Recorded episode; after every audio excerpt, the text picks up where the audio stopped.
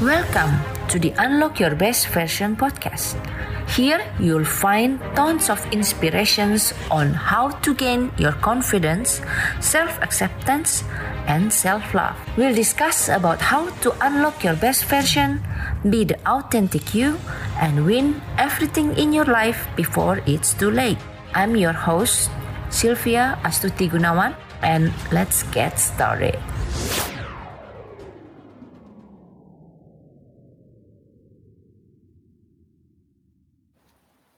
Hi, extraordinaries. Which one do you choose to believe? Nobody's perfect, or we are enough, everybody's perfect. For me, I love the idea of everybody's perfect. Why is that so?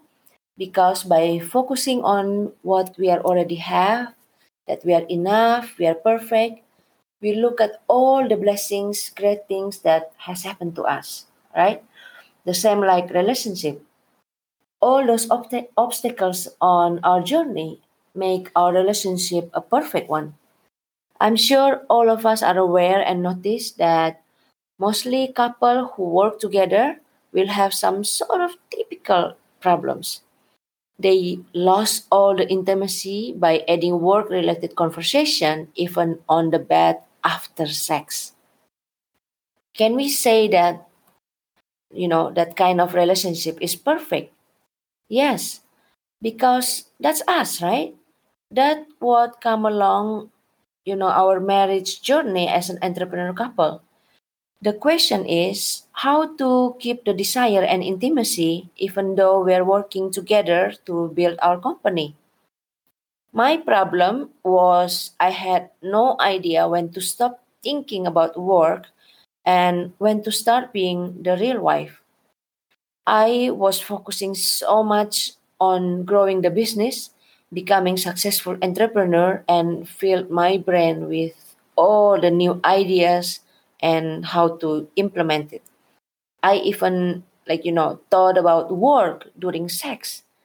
Can you imagine when your body and mind is not at the same place? Do you think you can lie about it like you know to your partner?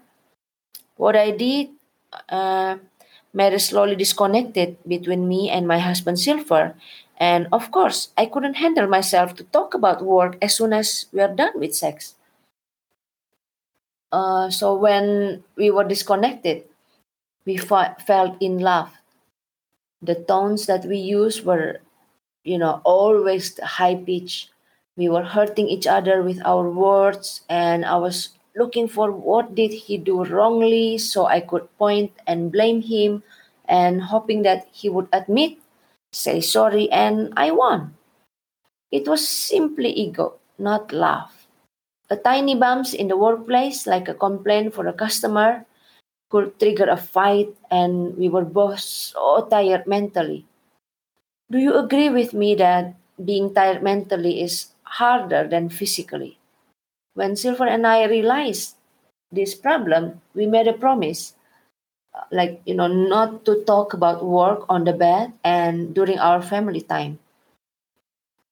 I guess like you know good relationship is just like any other thing that we want to grow. So we need to invest in it. The more time we spend for it the closer we get to each other and the stronger our foundation will be how about keeping the desire and sparkle sparkle in our marriage life as an entrepreneur that work together. The very first thing that we do was changing our environment.